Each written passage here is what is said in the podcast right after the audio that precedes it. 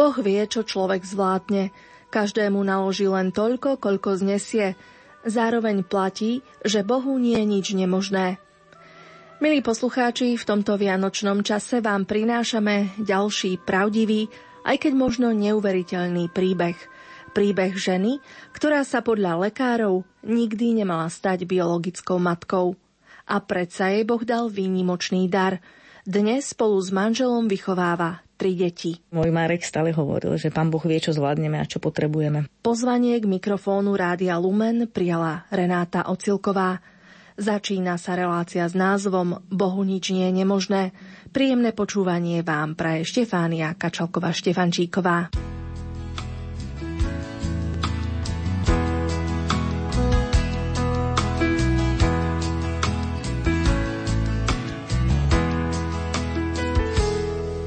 Doktorom, buď mojou pevnou oporou,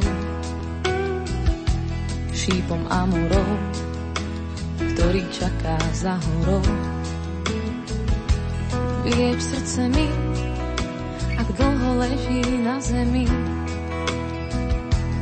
Lieč mi dušu, lieč, až potom ju pustím preč. Buď mi lekárom, čistý ligot pohárov. Vylieč všetok strach, nie len v návštevných hodinách. Vylieč z obavy, každý pohľad nezdravý. Lieč mi dušu, lieč, až potom ju pustím preč. Ako čistá voda čerstvý chlieb, zorný tlak a správny buď mi hneď. Na čerstvý vzduch vezmi ma, moja krvná skupina,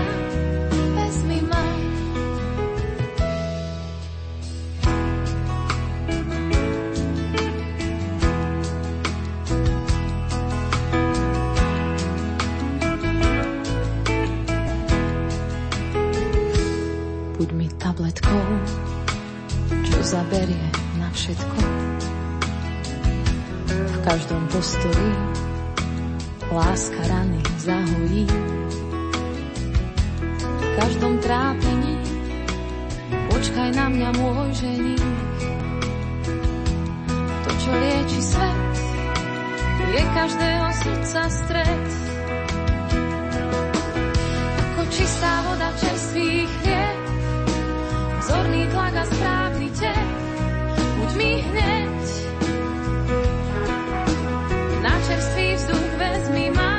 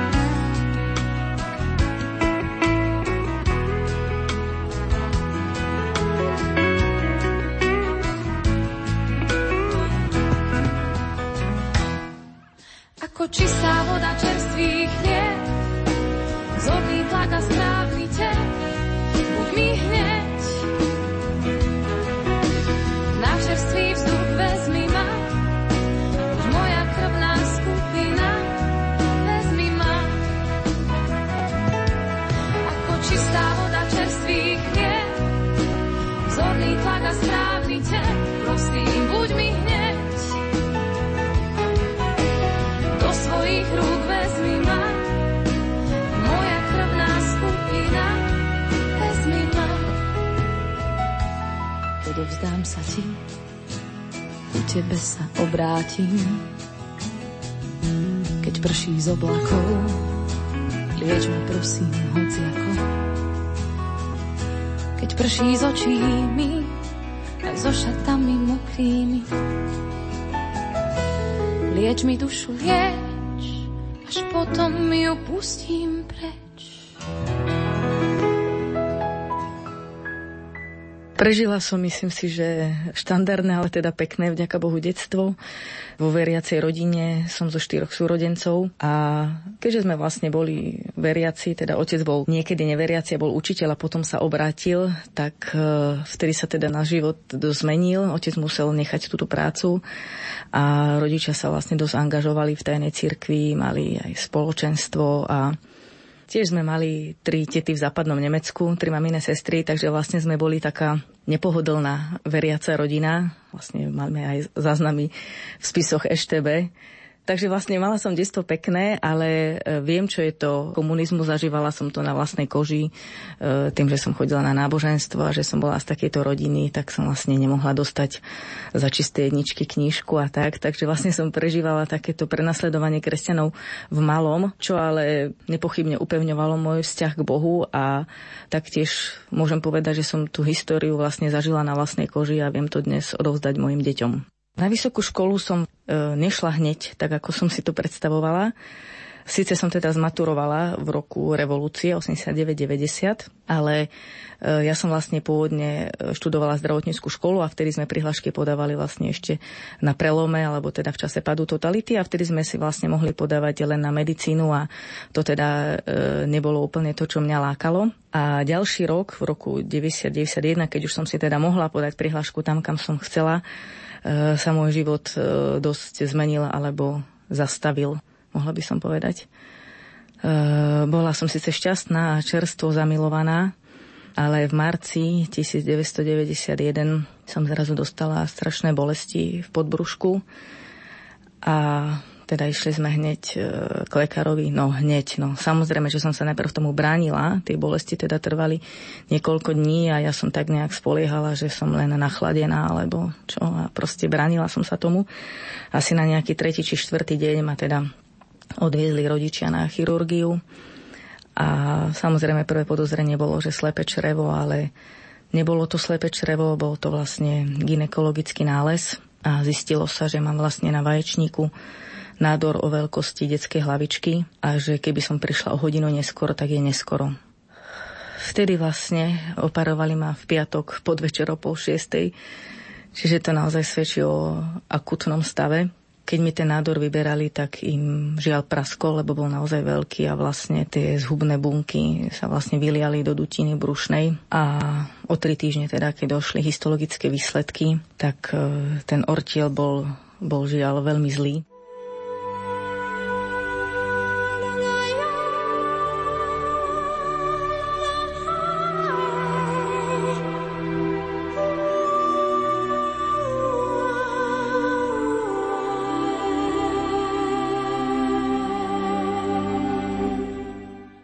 Odoslali ma na onkológiu s diagnózou e, Jolksak tumor, o ktorom odborná literatúra hovorí toto. Nádor je vysoko maligný, rýchlo lokálne progreduje a metastazuje všetkými spôsobmi. Histologický typ Jolksak tumoru má v prognostických úvahách malý význam. Nádor je radiorezistentný, ale môže odpovedať na vhodnú kombináciu chemoterapii predlženým pooperačným prežívaním. Mala som 19 rokov a dozvedela som sa teda, že moje minúty sú spočítané.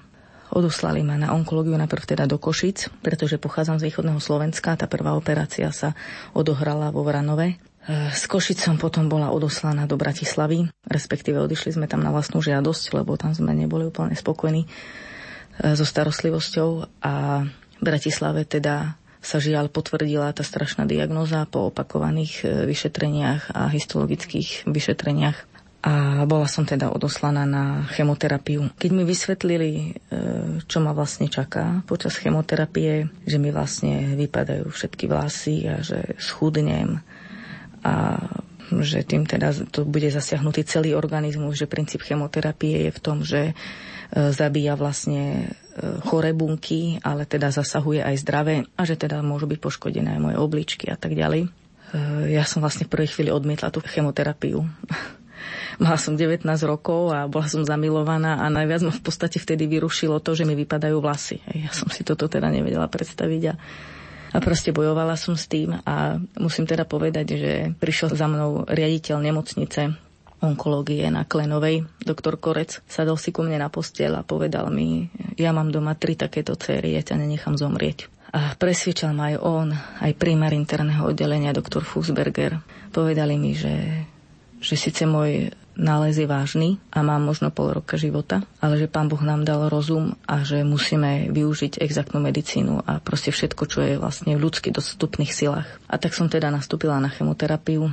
Vypadali mi samozrejme vlasy, obočie, myhalnice, všetko.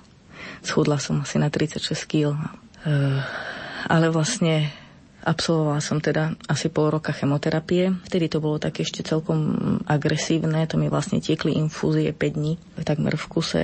A Veď to počúvajú mnohí ľudia, ktorí majú za sebou určite onkologickú diagnózu alebo sprevádzali príbuzných pri onkologickom ochorení, tak vedia, čo všetko je s tým spojené. Striedali sa pri mne celá rodina, súrodenci, rodičia, dokonca aj kamarátka. No. Tie božie cesty sú také zvláštne, že tá kamarátka sa potom vydala za za brata môjho manžela, dnes sme švagrine. No a samozrejme, že ma e, držalo veľmi aj to, teda, že, že som proste bola zalúbená, no, šťastne zalúbená, že teda uh, môj priateľ, že proste stal pri mne, my sme vlastne boli deti ešte vtedy, dá sa povedať, ja som mala 19, 17, ale proste tak nejak sme to niesli, no, spoločne.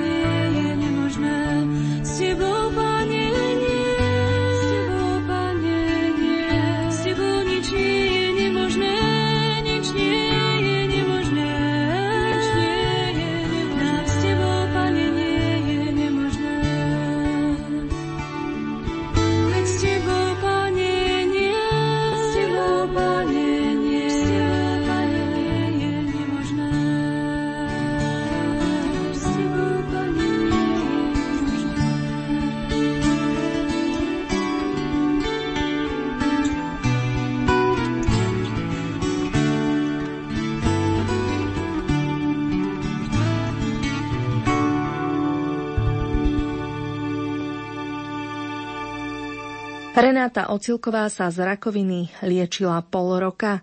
Potom prišli kontrolné vyšetrenia. Po pol roku chemoterapie sa vlastne urobilo kontrolné CT vyšetrenie a to bolo žiaľ veľmi zlé. Tam sa vlastne na tom CT vyšetrení ukázalo, že sú tam nové ložiska, že sú tam metastázy v krížovej oblasti a žiaľ, že nádor sa teda vyvíja tak, ako literatúra uvádza, že prognozy sú teda veľmi zlé a že nádor metastázuje všetkými spôsobmi. Lekári teda veľmi váhali, či ma ešte majú operovať, otvoriť. Riešili to naozaj asi dva alebo tri dní. Rozhodovali sa, či to má zmysel. A teda asi po dvoch alebo troch dňoch sa rozhodli, že ma teda uh, otvoria, že teda skúsia znova povyberať, čo sa bude dať. A keď ma otvorili, tak uh, zistili, že tam není žiadna metastáza. Vlastne sa nič z toho nepotvrdilo. Eh, je to vlastne neuveriteľné, pretože ja som vlastne videla nález ako tých lekárov a popisovali to naozaj špičkoví lekári, príjmar oddelenia, tak naozaj špičkoví, ktorých ako e, nikdy by som nepovedala, že to nevedia odhadnúť. Hej. Proste tam videli, ten popis eh, na CT bol veľmi zlý a keď ma otvorili, tie metastázy tam neboli tak vlastne urobili ešte takéto kontrolnú teda operáciu, alebo teda kontrolný rez, že mi zobrali aj časť druhého vaječníka, teda hej, pri tej prvej operácii mi vyoperovali pravý vaječník a potom mi zobrali aj časť ľavého vaječníka, aby sa urobila teda histologická kontrola, či tam nie sú ďalšie nejaké zárodky. A keď som sa zobudila, bol to náš 12. september, mena Panny Márie, a dva dní pred mojimi 20. narodeninami. Keď som sa zobudila, tak mi lekár povedal, ste zdravá, posílame vás domov žiť.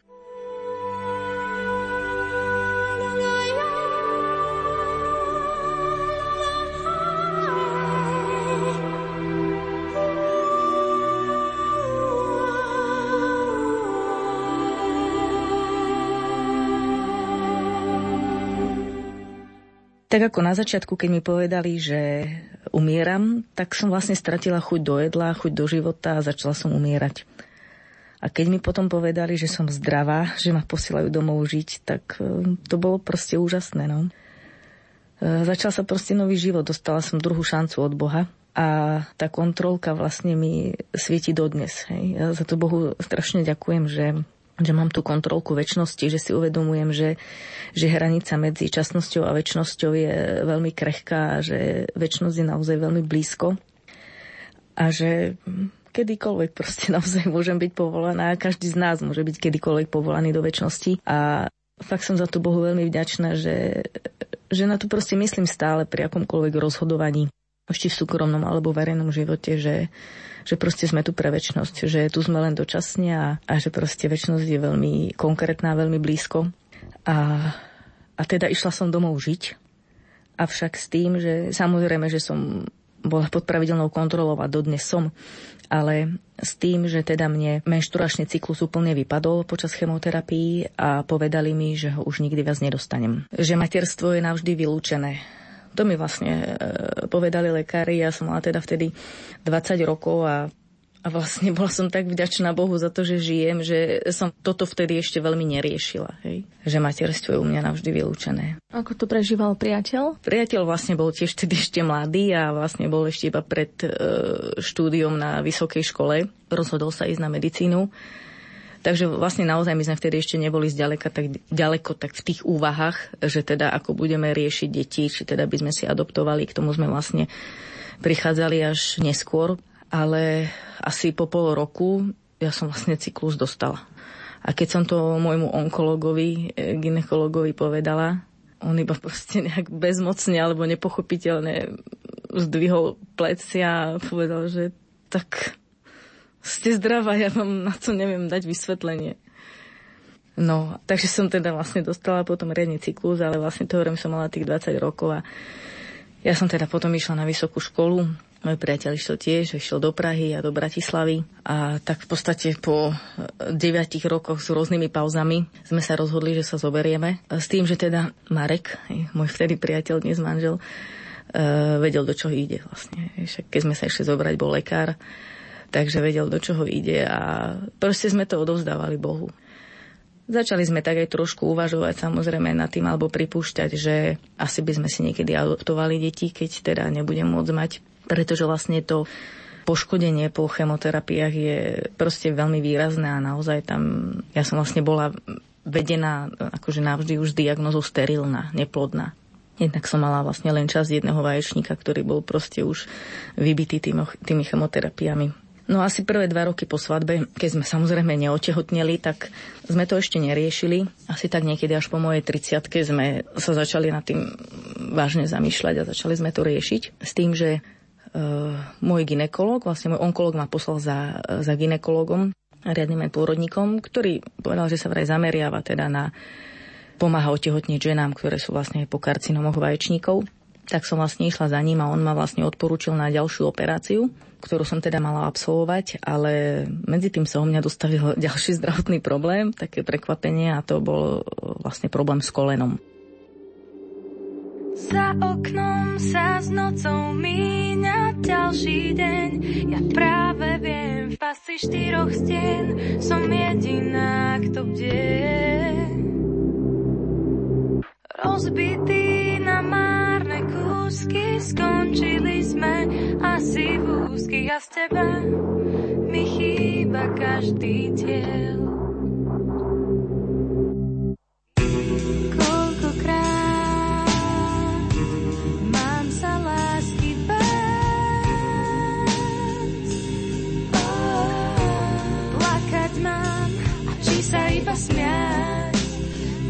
sa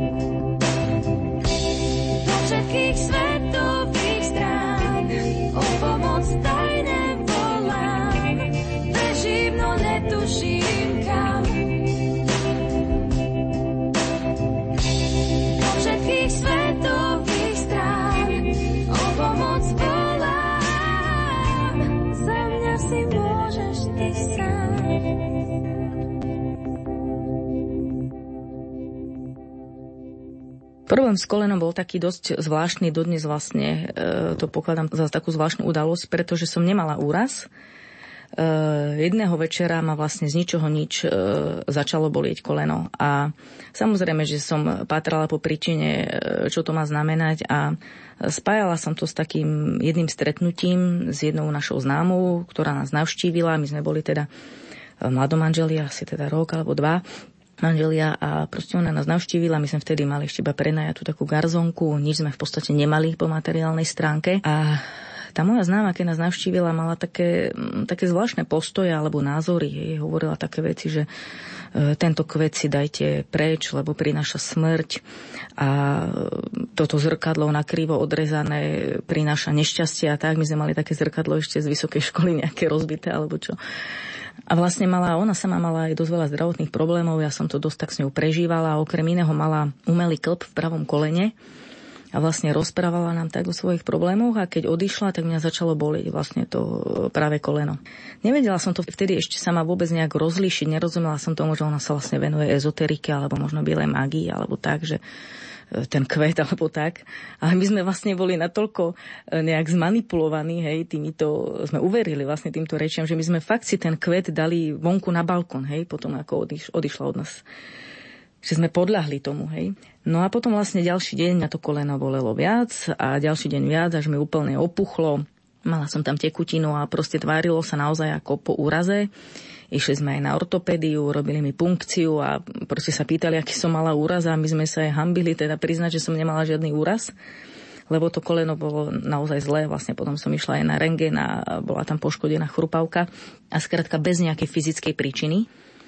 No a začalo sa to opakovať, približne každý týždeň mi znova to koleno napuchlo a stále som tam mala vodu a teda ťahali mi tú vodu z kolena. A možno nejaký mesiac teda bola veľká noc a my sme išli k rodičom na východ a keď sme vystúpili z auta, stretli sme akurát jedného úžasného kňaza grecko-katolického a on sa ma pýta, že a ty čo krývaš? Že volí ma koleno, on to hneď odhadol a pýta sa, že čo, mala si úraz? Že nie, nemala som. Že tak sa zastavte za mnou.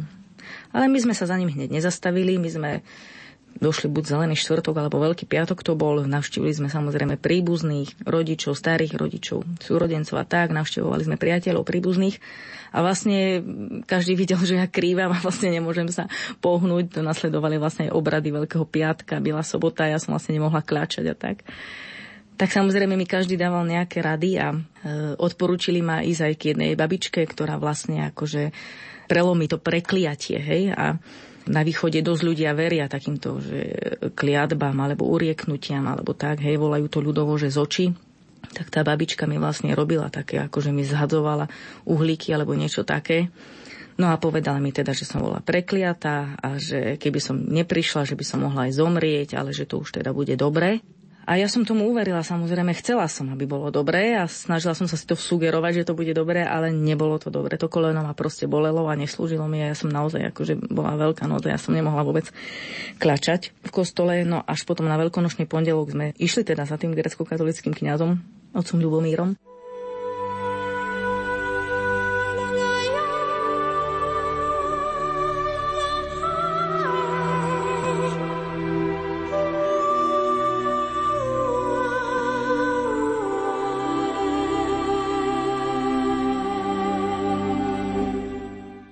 Ja som mu teda porozprávala to, že, že mám proste podozrenie, že tá bolesť kolena prišla vlastne po tom stretnutí s tou mojou priateľkou a že ako keby proste ona mala niečo spoločné, niečo s kliatbami, alebo proste nevedela som to ani pomenovať, zadefinovať, verbalizovať. A on nám vtedy vysvetlil, boli sme za ním aj s manželom, že samozrejme, že kliatby existujú. Kliatby, urieknutia to existuje, ale to je práca diabla, práca so zlým duchom. A existujú aj takéto akože pomoci, hej, od urieknutia, takéto ľudové zoči a tak ďalej, ale to je vlastne biela mágia a to je tiež spolupráca s diablom. Ale že my máme prisľúbenie v písme svetom, že ak budeme mať vieru, ak budeme zaštepení do Ježiša ako do viniča, že nič nám neuškodí, že budeme môcť brať hady a škorpióny do ruky a nič nám neuškodí. A že vlastne to, že mne to uškodilo, to jej nejaká kliatba, tak povedal, že to je preto, že sme tomu uverili, hej, že sme v tom až pouši, že nedôverujeme Bohu, ale proste nejakej e, bielej magii, alebo ľuďom, alebo proste poverám, hej. A vlastne vtedy, ako nám otvoril oči, že sme pochopili, že toto všetko je vlastne vážny hriech proti prvému Božiemu prikázaniu. A on tam, tam vlastne vymenoval množstvo vecí, ktoré sú vlastne hriechom proti prvému Božiemu prikázaniu. Mnohé z toho sme vedeli, ale niektoré aj nie. A to boli práve také tie e, kliatby, veštby, hej, mnohí ľudia, aj kresťania chodia za vešť vešticami. Potom piatok 13. že veria, mačka cez cestu, horoskopy a potom to z očí, potom také, že červená mašlička babetku na ruku, to všetko je vážny hriech proti prvému Božiemu prikázaniu to je vlastne biela magia, alebo e, proste ezoterika a tak ďalej. E, takže my sme sa vlastne vtedy zriekali zlého ducha v tejto oblasti, aj teda rôznych oblastiach, v tejto oblasti zriekali sme sa zlého ducha. Ten kňaz sa modlil s nami, modlil sa za nás a nad nami a my sme vlastne vtedy boli duchovne uzdravení. My sme vtedy dostali to poznanie naozaj od Boha, že že tá všetká alternatívna medicína a homeopatia, to všetko, že to je proste hriech, že to je od zlého, že diabol nám síce podsúva aj dobré veci, veď keby podsúval priamo zlé, tak ľudia to odmietnú, ale on podsúva dobré veci a spája polopravdy s pravdou a so lžou. A tým pádom ľudia naozaj častokrát nevedia potom rozlišiť dobre od zlého. A preto vlastne my sme vtedy pochopili, že to by som tak aj chcela vlastne všetkých vyzvať, ak máte aj eh, doma ľudí chorých na rakovinu alebo sami ste onkologickí pacienti. Proste jedine Boh a čo sa týka ľudskej pomoci, exaktná medicína. Žiadna alternatívna liečba, homeopatia, to všetko je proste od zlého. To je biela magia a to je proste od zlého. Koleno už bolo potom v poriadku po tých modlitbách, po radách kňaza? To je veľmi dobrá otázka. Vlastne aj ten kňaz nám povedal, že že vlastne teraz sme uzdravení duchovne, Bohu vďaka, a že e, pokiaľ to koleno teda e, nebude teraz v poriadku, takže to máme riešiť riadne exaktnou medicínou. Takže vlastne tie bolesti vtedy e, neprešli a ja som išla riadne na operáciu a teda pri tej operácii sa zistilo, že tam bola poškodená chrupavka, hej, že tam riadne proste niečo sa fyzicky stalo. Takže vlastne bola som na operácii a po tejto operácii kolena teda som išla na tú ďalšiu operáciu vaječníka. A pri tej operácii sa zistilo, že ten kúsok vaječníka, čo mi ostal, bol obmotaný vajíčkovodom a bol prirastený k črevu. Takže vlastne tam bola úplne že fyzická prekážka vôbec ako na oplodnenie. Tak ten lekár vlastne odpreparoval e, ten vaječník od čreva a vlastne odmotal to a e, pokúsil sa teda ako spriechodniť ten vajíčkovod, ale vlastne e, tam už boli také rôzne zrasty a taký fakt, že akože zlý stav v tom bruchu, že, že sme boli vlastne indikovaní na IVF, na umelé oplodnenie, na asistovanú reprodukciu. Povedala mi lekár vlastne potom, keď som sa preberala z narkózy, že, že proste tá diagnoza je tak vážna, že tu proste poisťovňa ako preplatí ako okamžite umelé oplodnenie. My sme však o umelom oplodnení ani neuvažovali, e, pretože vieme, že to je, že plodenie detí je kompetencia Boha, nie človeka. Takže my sme nechceli e, asistovať takto ani ľudský, ani teda Bohu. Proste my sme to úplne odovzdali Bohu. A asi o 4 mesiace na to som proste mala dve čiarky na tehotenskom teste sme teda zistili, že som tehotná bez akejkoľvek asistencie alebo teda pomoci ľudskej. Ty si Boh, ktorý vládne na nebi. Ty si Boh, ktorý vládne na zemi. Kto ťa osláví? kto ťa vyvýši, kto ti chválu stá, ak nie my. Ty si Boh, na nebi. Ty si Boh, ktorý vládne na zemi si Boh.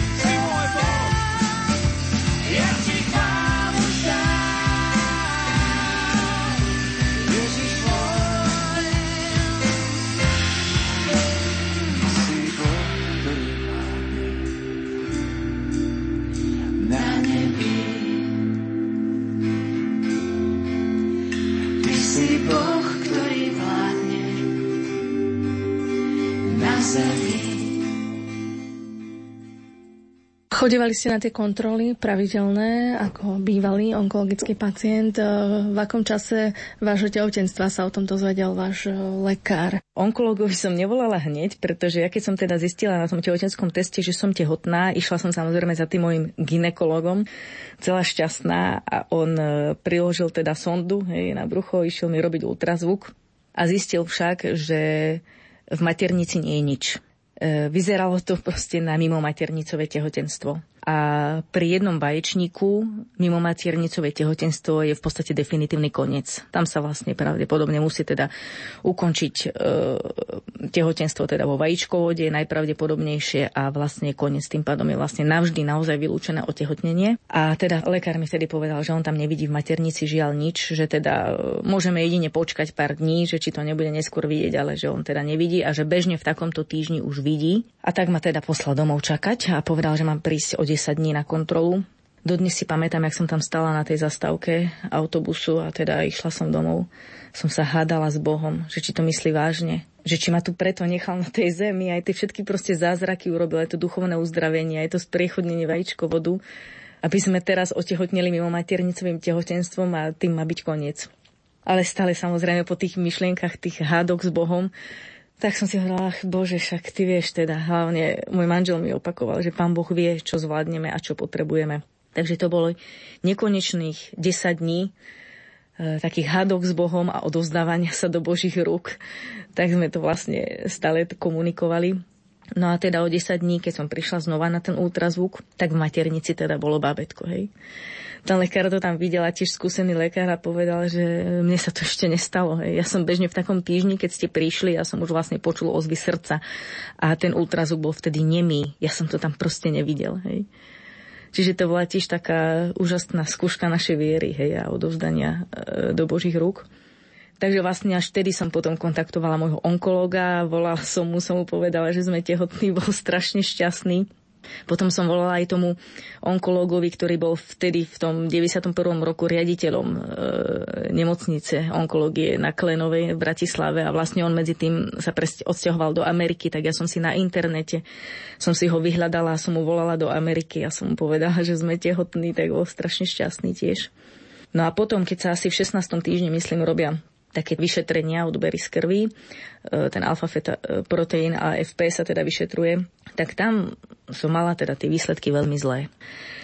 Tam sa nejak tak dokázalo, že je veľmi vysoká pravdepodobnosť, že dieťatko bude postihnuté Downovým syndromom a tak ma teda posielali na amniocentézu.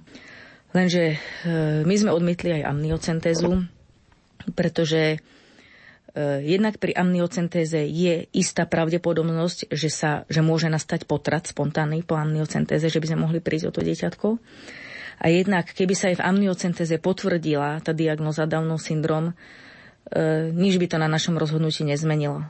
Že samozrejme, že dieťatko by sme nedali zabiť. Ale samozrejme, že to so mnou zamávalo, hej, alebo že to s nami zamávalo, keď sme sa toto dozvedeli. A keď sme teda odmietli e, aj amniocentézu, aj interrupciu samozrejme, tak ma poslali teda za pani doktorkou genetičkou, ktorá ma mala teda poučiť a pripraviť, že čo nás čaká. A tá pani doktorka ma teda e, poučila, že, že po chemoterapiách je veľmi vysoká pravdepodobnosť, že plod bude poškodený a že teda, aby sme boli na to pripravení. Tak musím povedať samozrejme, že, že to s nami trošku zatriaslo, ale fakt, že môj Marek stále hovoril, že pán Boh vie, čo zvládneme a čo potrebujeme. No a potom v júli 2003 sa nám narodila zdravá Laura. Nech je Boh oslavený. Takže už má teraz viac ako 10 rokov a je šikovná, hrá na nejaký hudobný nástroj, myslím. Áno, Laura má dnes vlastne 11 rokov a hrá na violončel, aj na klavíri, aj tancuje, aj Bohu ďaká fakt je obdarovaná. A vlastne možno ešte by som sa vrátila k tomu tehotenstvu, že že keď som vtedy otehotnela, tak lekár mi povedal, že to je tak vzácné, že teraz okamžite na penku a rizikové tehotenstvo a šetriť sa, aby doma ležať a neochorieť a tak, že to sa už viac nezopakuje. No a keď mala Laura 7 mesiacov, alebo 8, tak sme zistili, že som zase tehotná. Ja som vlastne vtedy kojila v jednom kuse, hej, čiže vlastne to sa proste všetko, čo vylúčuje tehotenstvo a proste ja som bola zase tehotná. Vlastne to bolo 25. marec 2004, na to nezabudnem. V ten deň sa vlastne čítalo Evangelium a hovorili o nej, že je neplodná. Je to vlastne teraz aj deň počatého dieťaťa? Áno, dnes je to vlastne 25. marec aj deň počatého dieťaťa, tak ja som sa 25. marca dozvedela, že som druhýkrát tehotná. No a potom v oktobri 2004 sa nám narodila krásna zdravá Lea, Bohu vďaka. No a to som mala 32 a 33 rokov, keď sa narodili cérky. No a potom som už po týchto pôrodoch som už teda začala mať problémy s cyklom, také veľmi nepravidelné výkyvy a tak ďalej. Tak lekár mi teda povedal, že vzhľadom na to, že som už neviem 15 rokov alebo koľko som bola teda s tým iba časťou jedného vaječníka po chemoterapiách, že to sme určite ako stihli moje posledné e, fertilné mesiace a že, že teda Bohu vďaka za to a že teda môže nastúpiť klimakterium hej, aj v tých 35 rokoch. E, my sme potom ale ešte trikrát otehotneli. Eh, dvakrát nám žiaľ eh, babetka zomreli v brúšku v 9. týždni tehotenstva, takže máme dvoch anielikov v nebi, Julinku a Janika. A keď som mala necelých 39 rokov, sa nám narodil syn Marek Samuel.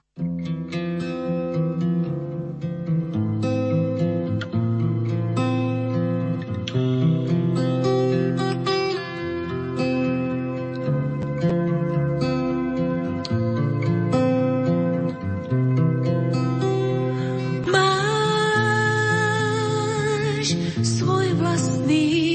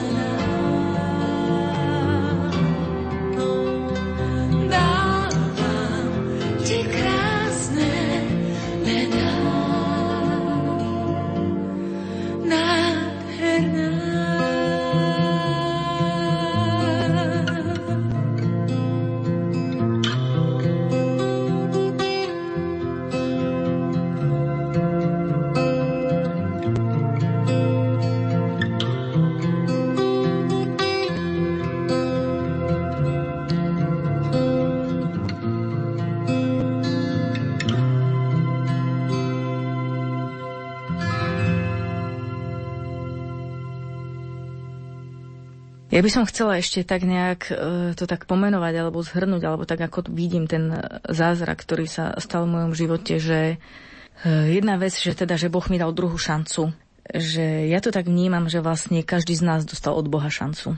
Aj ľudia, ktorí vlastne neboli možno znovu narodení alebo znovu zrodení, alebo ktorí teda e, neboli na hranici života a smrti, dostali od Boha šancu. Proste už len to, že sme tu. Je to od Boha šanca a milosť a a že vlastne všetci by sme mali byť vďační Bohu za každý jeden deň a mať tú kontrolku, že vlastne, že sme tu na zemi len putníci a že, že proste náš cieľ je nebo, väčnosť.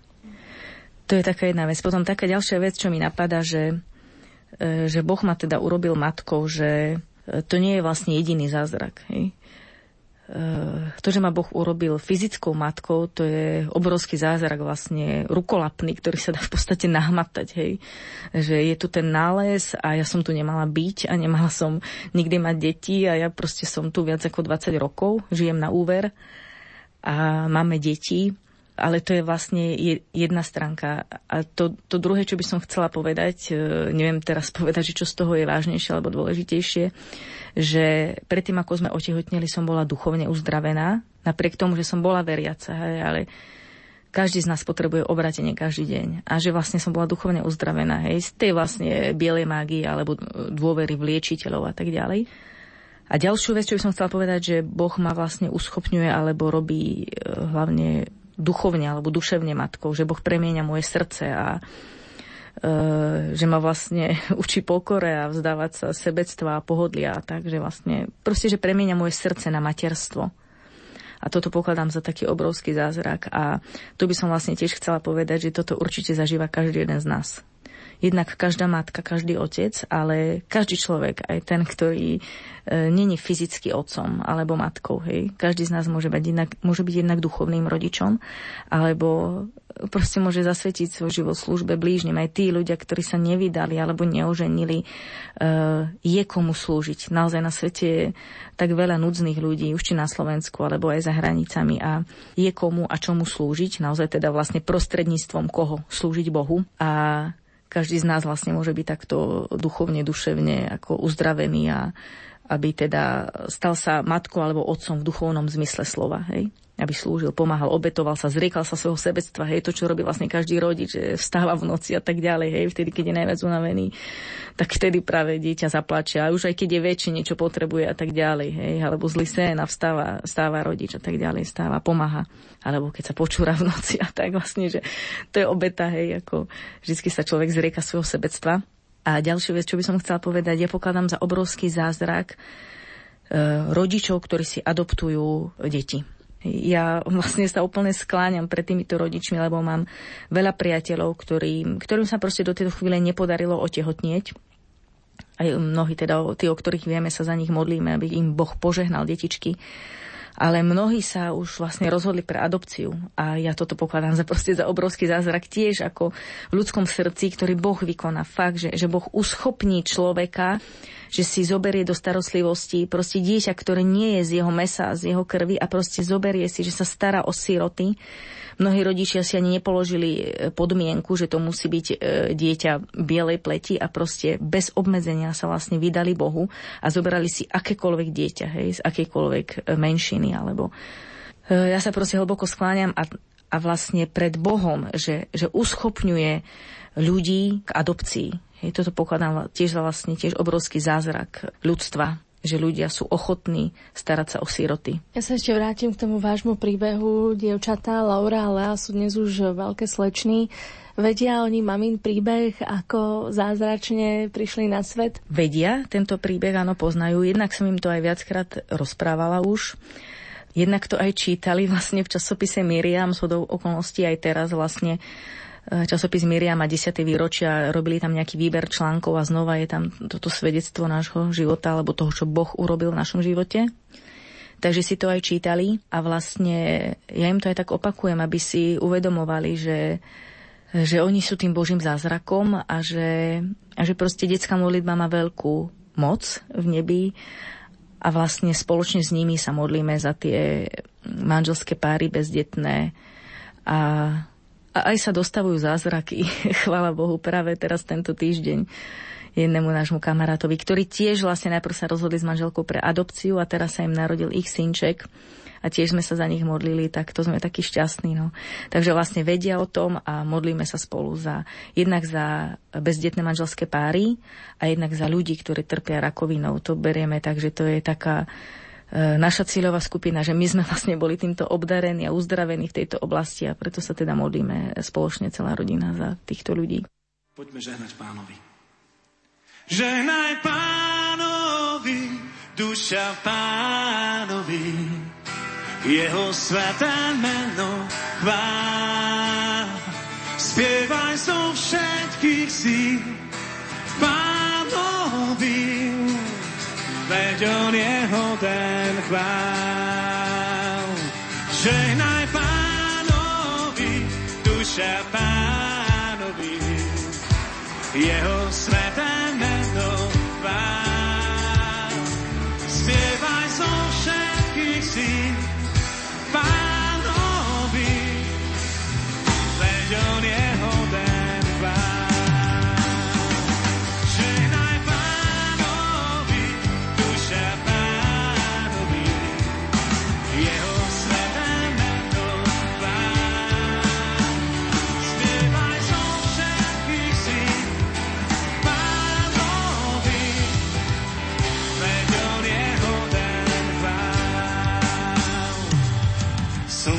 vychádza, nový deň je tu. Na tvoju pieseň znovu prišiel čas.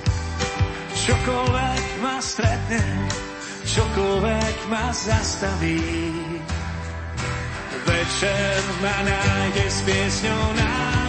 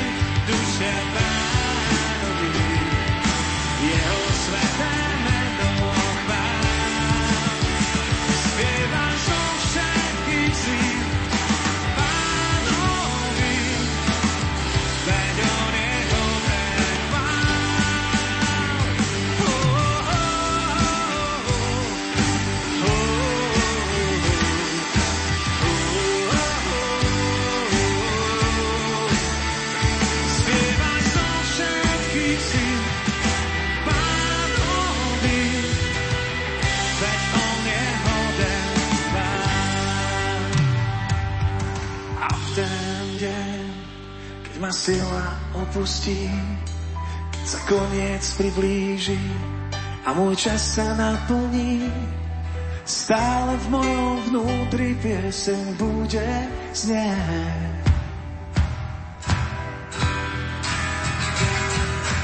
Na tisíce rokov,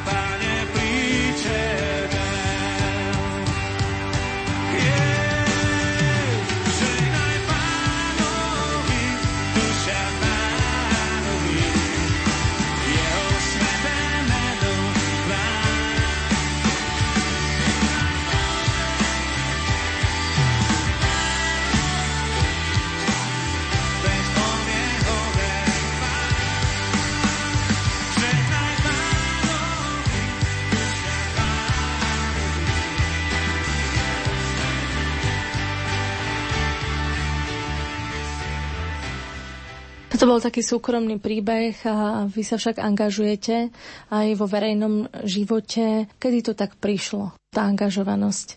Súvisí to aj e, s tým, čo sa udialo v živote vašom tá angažovanosť je možno v podstate aj trošičku v génoch. Môj ocko bol takto angažovaný vlastne po revolúcii a keď bola vlastne Nežná revolúcia, ja som bola vtedy maturantka v Košiciach, tak ja som vtedy vlastne za stredoškolákov stala na tribúne.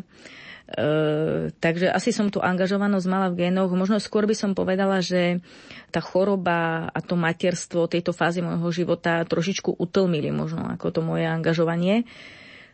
A aj keď vlastne v čase, keď e, sa narodila, e, keď sme mali Lauru a čakala som Leonku, tak vlastne vtedy vznikla taká prirodzená potreba vlastne v tej mestskej časti, kde žijem, že sme boli vlastne v takom spoločenstve neformálnom vlastne v kostole mamičky, ktoré sme mali deti približne v rovnakom veku, buď sme boli tehotné, alebo mali sme malé detičky a chceli sme vlastne, už sme uvažovali o tom, že kde dáme deti do škôlky a chceli sme, veľmi sme mali túžbu, aby deti boli v takom prostredí v škôlke, e, v akom prostredí sú doma vychovávané a vedené, aby tam boli v pohode a šťastné, aby sa mohli modliť a počuť a rozprávať o Bohu Bohu.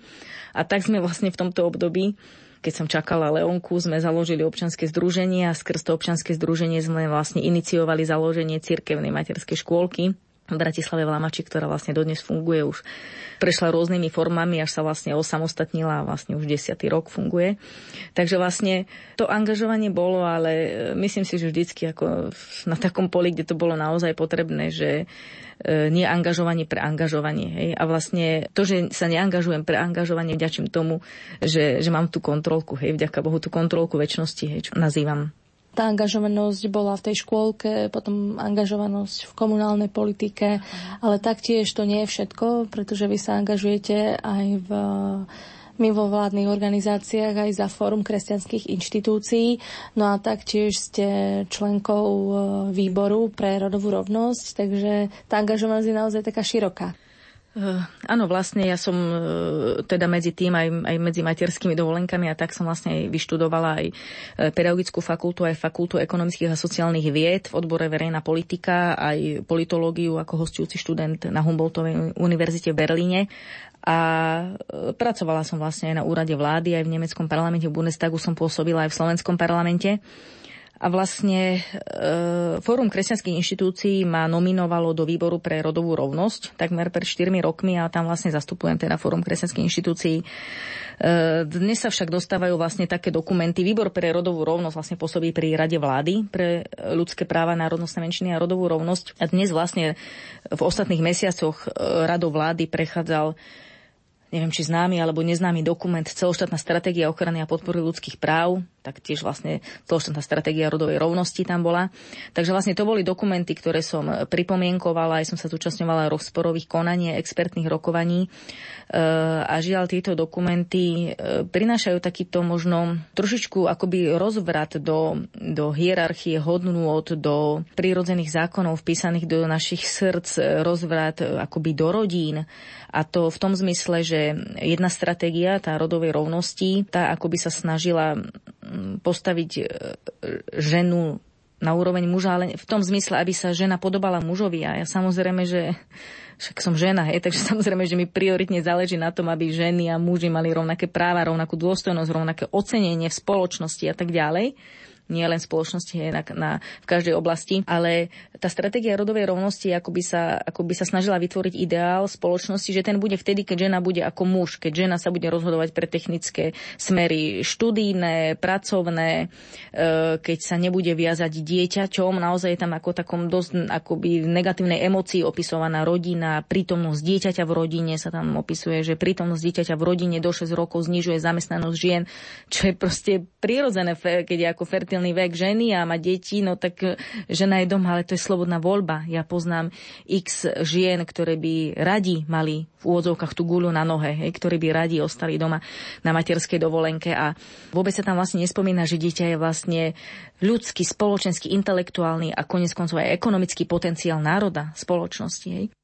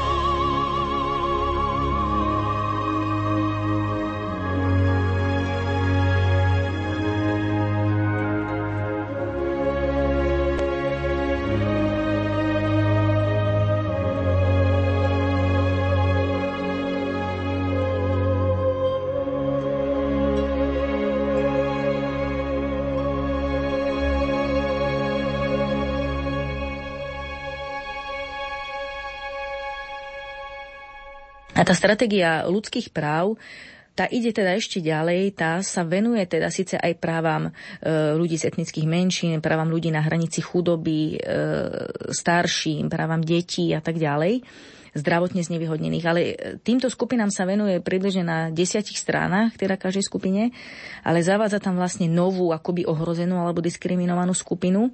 A to je skupina dnes teda zaužívaná skratka LGBTI, čo znamená lesby, gejovia, bisexuáli, transexuáli, intersexuáli. A týmto ľuďom sa venuje vlastne na 105 stránach. Je sú tam vlastne rôzne odporúčania, terminológia a tak ďalej. A úlohy, ktoré sa majú ako teda zaviesť hlavne do školských E, vzdelávacích programov, do učebných osnov, do školských kurikúl, do vzdelávania pedagógov, majú sa akreditovať vzdelávacie programy zamerané na ľudské práva LGBTI a tak ďalej. A je to naozaj E, pozitívna diskriminácia veľmi menšinovej skupiny ľudí a to ja teda nič mám proti týmto ľuďom, pretože sama mám priateľov homosexuálov a sú to normálni, dobrí ľudia a e, toho kamaráta, ktorého ja mám, tak sa snaží žiť čisto a sám a, proste nepísal by akčné plány e, pre lesby, gejov, bisexuálov, transexuálov, intersexuálov. Hej. Takže samozrejme to není vôbec útok na osoby, to ide o, o ten systém, ktorý sa tu akoby snažil rozvrátiť zdravú rodinu, zdravú spoločnosť. Tá stratégia ľudských práv zavádza napríklad úlohu pripraviť právne prostredie pre rovnaké práva a ochranu ľudí, ktorí žijú v partnerskom zväzku bez uzavretia manželstva. Už či by malo ísť o registrované partnerstva heterosexuálne alebo homosexuálne, to proste nie je dobré. Lebo keď sa uzavrú, budú môcť uzatvárať u nás registrované partnerstva pre heterosexuálne zväzky, prečo by ľudia potom uzatvárali manželstvo? To už je úplne ohrozenie manželstva a rodiny. Prečo by ľudia proste e, uzatvárali manželstvo a rodinu? Veď existuje štatistika, to Španielský inštitút pre rodinu vlastne robil štatistiku o Európe, ide teda o celú Európsku úniu, my sa nie sme na tom ešte tak zle, ale v Európe je takáto štatistika, že 7 z 10 manželstiev sú bezdetné tak kam by viedli registrované partnerstva. A to už nehovorím o tom, keby sa teda čo teda žiaľ, ak by sa schválila táto stratégia, tak sa vytvorí pôda pre registrované partnerstva aj rovnakého pohľavia.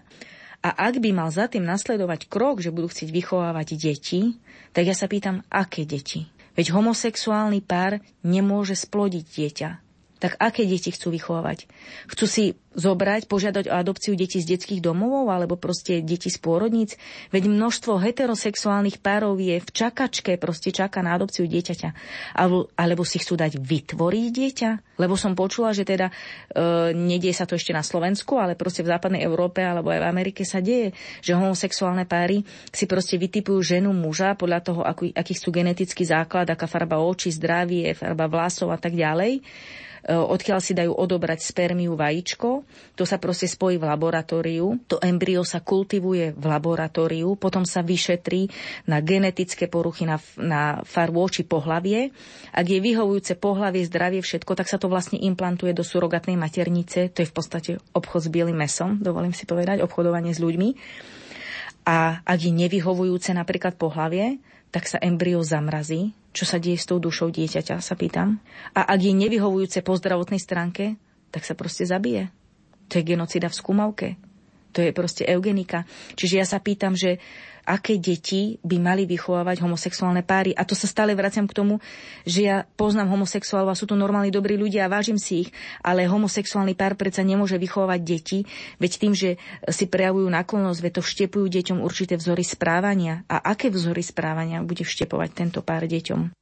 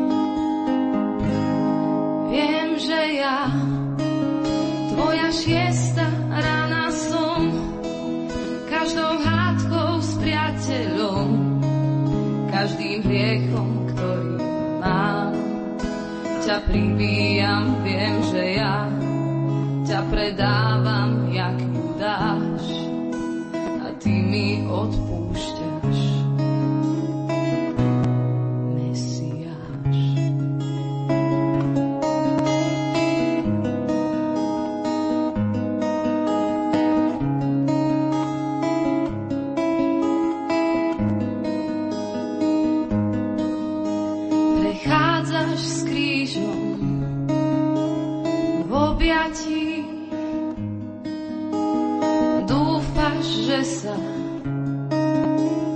nestratím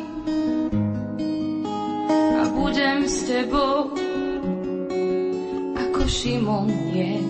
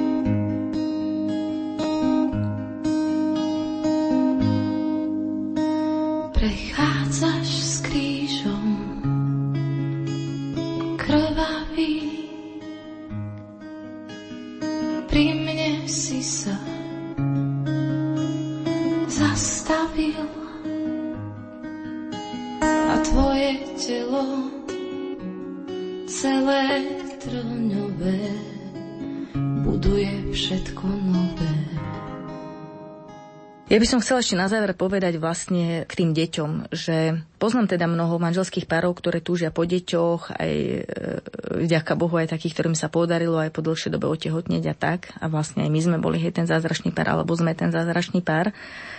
A musím povedať, že keď sme prvýkrát otehotnili, že sme boli vlastne tak šťastní, že e, sme sa tak tešili vlastne Laure, že sme na nej lipli a boli sme hyperprotektívni, že ako by sa nám Laura stala polobohom. A vďaka Bohu za to teda, že sme potom hneď otehotneli znova a potom znova, hej, to nás jednak akože e, oslobodilo, rozložilo našu pozornosť a tak ďalej.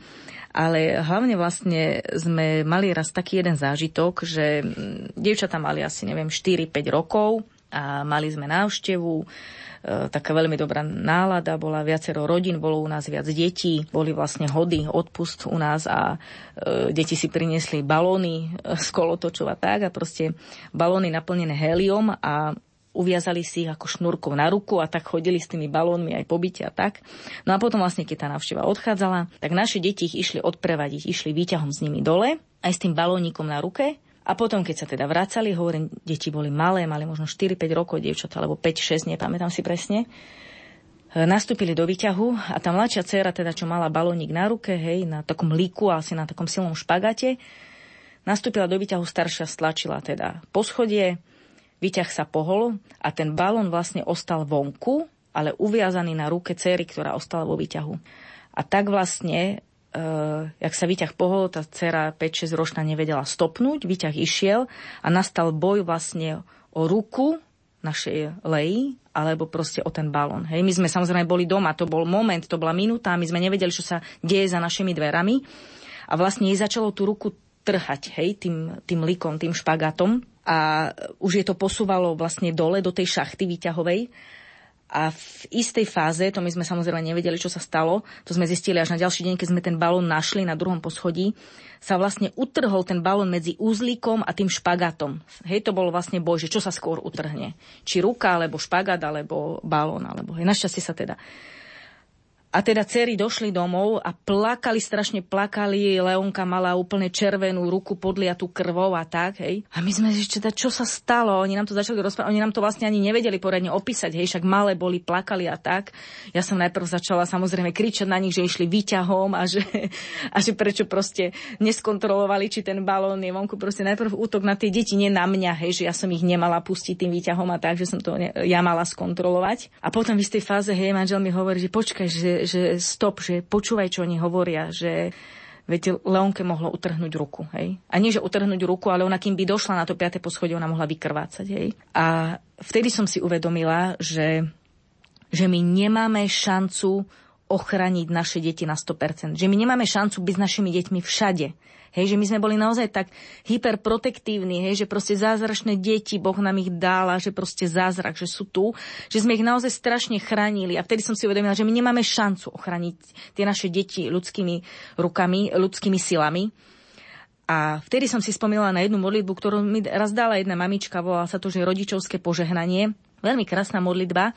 A tam na konci tej modlitby je taká veta, s ktorou som sa nestotožnila vtedy asi rok dozadu. A v tej chvíli, keď sa vrátili z toho výťahu, som si spomenula na túto modlitbu, klakli sme si a sme teda plakali, objímali deti a ďakovali Bohu a vtedy som sa túto modlitbu prvýkrát pomodlila od srdca a tá modlitba, záver tej modlitby znie Bože, Ty miluješ naše deti viac ako my.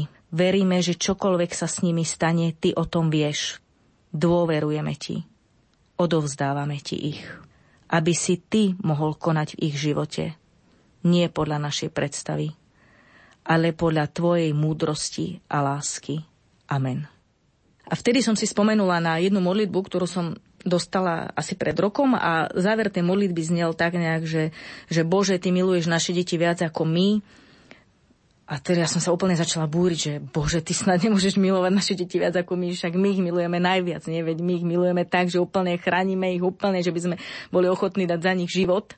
A teraz, až keď vystúpili z toho výťahu, som si spomenula na tú modlitbu a som si uvedomila fakt, že jedine Boh, fakt, že Boh ich jedine môže ochraniť a že jedine on ich miluje. A že akokoľvek my by sme ich chránili ľudskými silami, nemáme šancu, veď deti podrastú a, a proste nemáme šancu ich stále skontrolovať. A vlastne nie už aj keď sú väčšie, idú same na hudobnú, alebo tak, uvedomujem si nástrahy a snažíme sa ich aj odprevádzať, aj čakať, ale nie vždy sa to podarí. Tak stále im len dám krížik na čelo a proste odozdávam ich do Božích rúk, do Božej ochrany a pod ochranou Pany Márie a Viem, že jedine Boh ich môže ochraniť. A vlastne vtedy, hej, keď sa vrátili z toho výťahu a my sme tam všetci plakali a kľačali na zemi, tak sme sa tak vrúcne pomodlili túto modlitbu a odovzdali sme naše deti Bohu. My vysielame našu dnešnú reláciu práve na Štefana, narodil sa Ježiško a bol to tiež taký zázračný príbeh, keď pána Mária počala z Ducha Svetého. A toto bol vlastne tiež taký podobný príbeh, keď sa deti narodili možno aj vďaka zázraku Boha.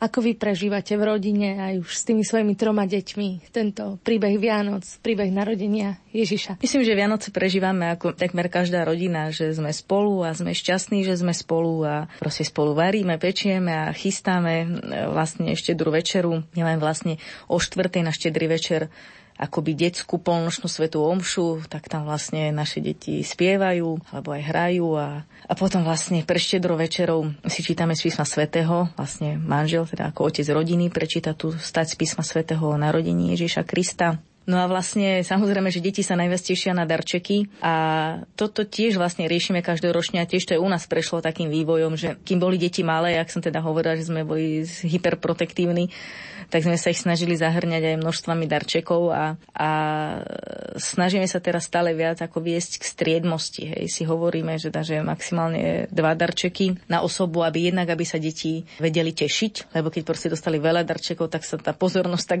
roztrieštila, že sa ani nevedeli čomu tešiť. A jednak naozaj by sme ich viedli k striedmosti, že aj na Slovensku je mnoho ľudí chudobných a chudobných rodín, ktorí naozaj že nemôžu mať darčeky alebo si nemôžu dovoliť veľa darčekov. a taktiež proste aj v iných krajinách. Hej. Máme aj adoptované dieťatko na diálku v Indii a e, modlíme sa, hej, je to naša niatka a proste myslíme aj na chudobné deti, tak, e, tak sa snažíme proste prežiť v striedmosti a vzájomnom obdarovaní sa.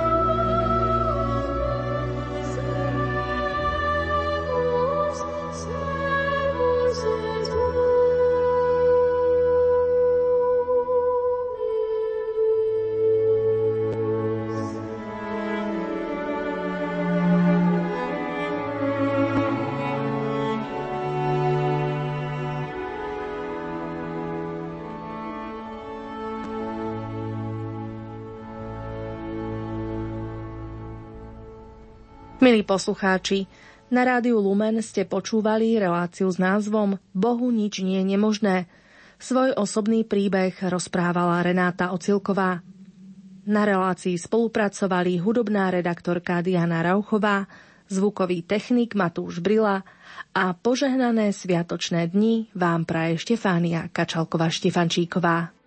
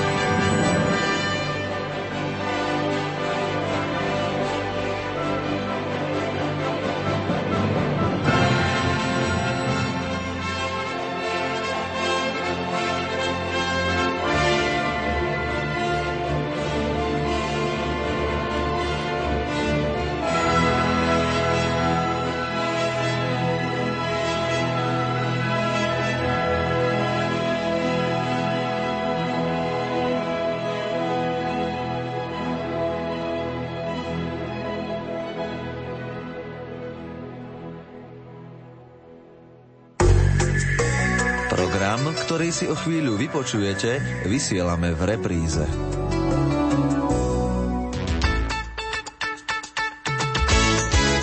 Tému tejto relácie vám prináša edícia Viera do vrecka z vydavateľstva Don Bosco. Viac informácií na www.donbosco.sk